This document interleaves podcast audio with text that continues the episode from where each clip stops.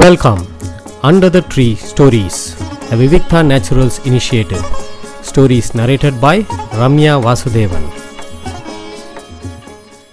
இன்னைக்கு நம்ம வந்து பஞ்சதந்திர கதைகளில் முதல் கதையை பார்க்கலாம்.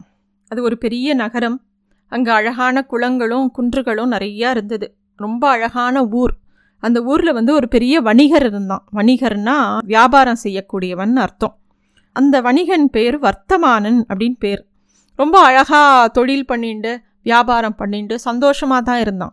அவன் ரொம்ப நல்லவன். அவனுக்கு வந்து என்ன தோணும்னா நம்ம சம்பாதிக்கிற பணத்தை எல்லாத்தையும் நம்மளே வச்சுக்கப்படாது கொஞ்சம் ஏழைகளுக்கும் கொடுத்தோம்னாக்கா பகவான் நமக்கு நல்ல ஆசீர்வாதம் பண்ணுவார். இறந்தப்புறமும் மேல் லோகத்தில் நல்ல சொர்க்கத்துக்கு போகலாம் அப்படின்னு அவன் நினச்சான். ஸோ அதனால் இப்போ பண்ணுற வணிகத்தினால பொருள் வருதே தவிர இது போராது இன்னும் நிறையா சம்பாதிக்கணும் அப்படின்னு யோசிக்கிறான்.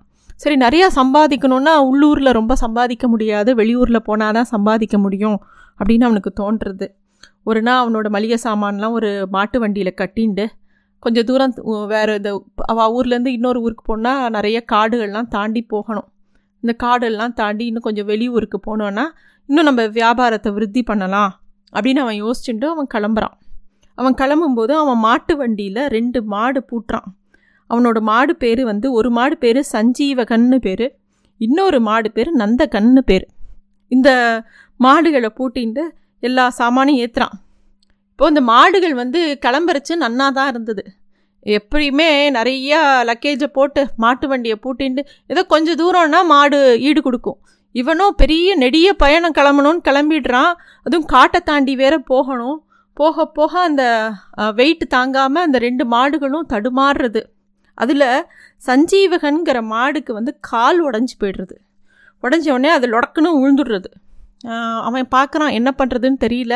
பக்கத்தில் சின்ன ஊரில் வந்து ஒரு ஆளை கூட்டு அந்த சஞ்சீவகன் மாடை கொடுத்துட்டு இதுக்கு பதிலாக வேறு மாடை கொடு அப்படின்னு சொல்லி வாங்கிட்டு அந்த மாட்டு வண்டியை ஓட்டின்னு போகிறான் அவன்கிட்ட கொஞ்சம் பணமும் கொடுத்துட்டு போகிறான் இந்த மாட்டை நன்னா பார்த்துக்கோ நான் ஊருக்கு போய் வியாபாரம் பண்ணிவிட்டு திரும்பி இந்த வழியாக வரும்போது இந்த மாட்டை திரும்பி வாங்கிக்கிறேன்.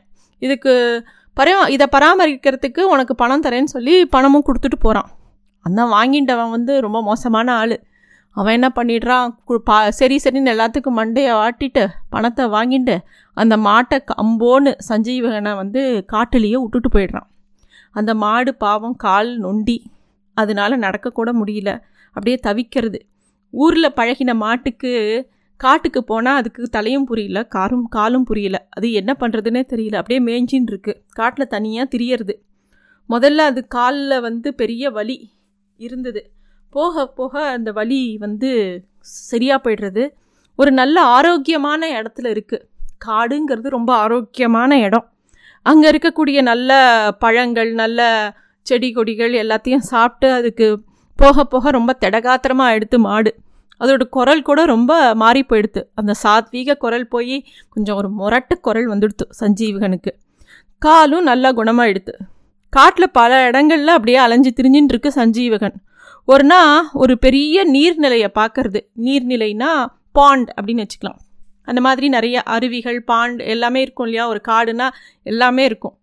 அதை பார்த்தோன்னே சந்தோஷத்தில் கத்துறது. அதோட குரல் வேறு மாதிரி ஒரு விசித்திரமான குரல் மாதிரி ஒழிக்கிறது அப்போ வந்து ஒரு பக்கம் சிங்கராஜா அந்த காட்டில் இருக்கக்கூடிய சிங்கராஜா வந்து தண்ணி குடிக்க வரும்போது இந்த சஞ்சீவகன் மாட்டோட குரலை கேட்ட உடனே அது கற்பனையில் ஐயோ ஏதோ ஒரு விசித்திரமான குரலாக இருக்கே.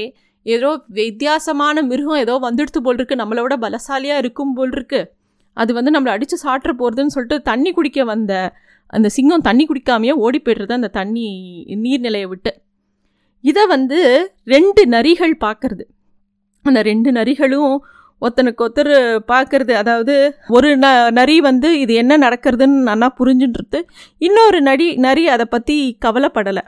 அந்த ரெண்டு நரியும் இந்த சிங்கராஜா வந்து இப்படி போனதை வந்து பார்த்தா அதுக்கு விசித்திரமாக இருக்குது அந்த ரெண்டு நரியில் ஒரு நரி பேர் கரடகன் இன்னொரு நரி பேர் தமனகன். இதில் வந்து சஞ்சீவனோட குரல் வந்து வித்தியாசமாக இருக்கிறதையும் அந்த நரிகள் பார்க்கறது தமனகனுக்கு ரொம்ப நாளாகவே எப்படியாவது சிங்கராஜாவோட நெருங்கி பழகணும் அப்படின்னு ரொம்ப ஆசை. எப்பயுமே யார் ரொம்ப நாட்டுக்கு ராஜாவாக இருக்காளோ அவளோட நெருங்கி பழகிறதுன்னு ந- பழகுறதுங்கிறது எல்லாருக்கும் ஆசையாக இருக்கும். அது மாதிரி தமனகனுக்கு ஒரு ஆசை. சரி ஏதாவது பண்ணலாம் அப்படின்னு யோசிச்சுட்டு இருக்கு. ஆனால் இன்னொரு நரியான கரடகனுக்கு அதை பற்றி கொஞ்சம் கூட விருப்பம் இல்லை. நடந்ததெல்லாம் பார்த்து இந்த தமநகன் கரணக கரடகனை பார்த்து சொல்கிறது நம்மோட ராஜா எதுக்கு தண்ணி குடிக்க வந்துட்டு குடிக்காமல் போனார் தெரியுமா? எனக்கு அந்த ரகசியம் தெரியும். எனக்கும் ராஜாவுக்கும் மட்டுமே தெரிந்த அந்த ரகசியம் உனக்கு தெரியுமா? அப்படின்னு கேட்குறது. அதுக்கு இது சொல்கிறது அவ ராஜா தண்ணி குடித்தா என்ன? குடிக்காட்டி எனக்கு என்ன? அப்படிங்கிறது. தமநகன் ஒத்துக்கலை. ராஜா தண்ணி குடிக்காத காரணம் பெரிய ரகசியம். உனக்கு தெரியுமா? அப்படின்னு அந்த ரகசியத்தினால எனக்கு என்ன பயன்? உனக்கு இதனால சாப்பாடு எதாவது கிடைக்க போகிறதா அப்படின்னு தமநகன்கிட்ட கேட்குறது அது. தமநகன் வந்து இல்லை இல்லை எனக்கு ராஜாவோட நெருங்கி பழகிறதுக்கு ஒரு வாய்ப்பு கிடைக்கும்ல அப்படிங்கிறது.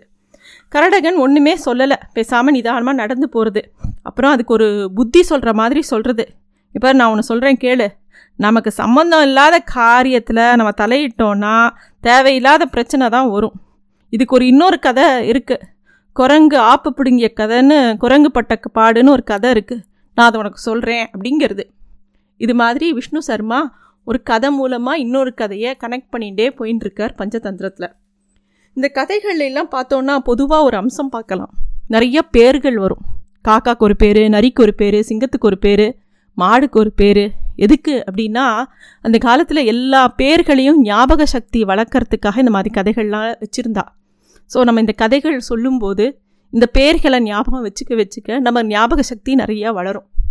இந்த கதையில் அடுத்த பார்ட்டை நம்ம அடுத்த எபிசோடில் பார்க்கலாம் நன்றி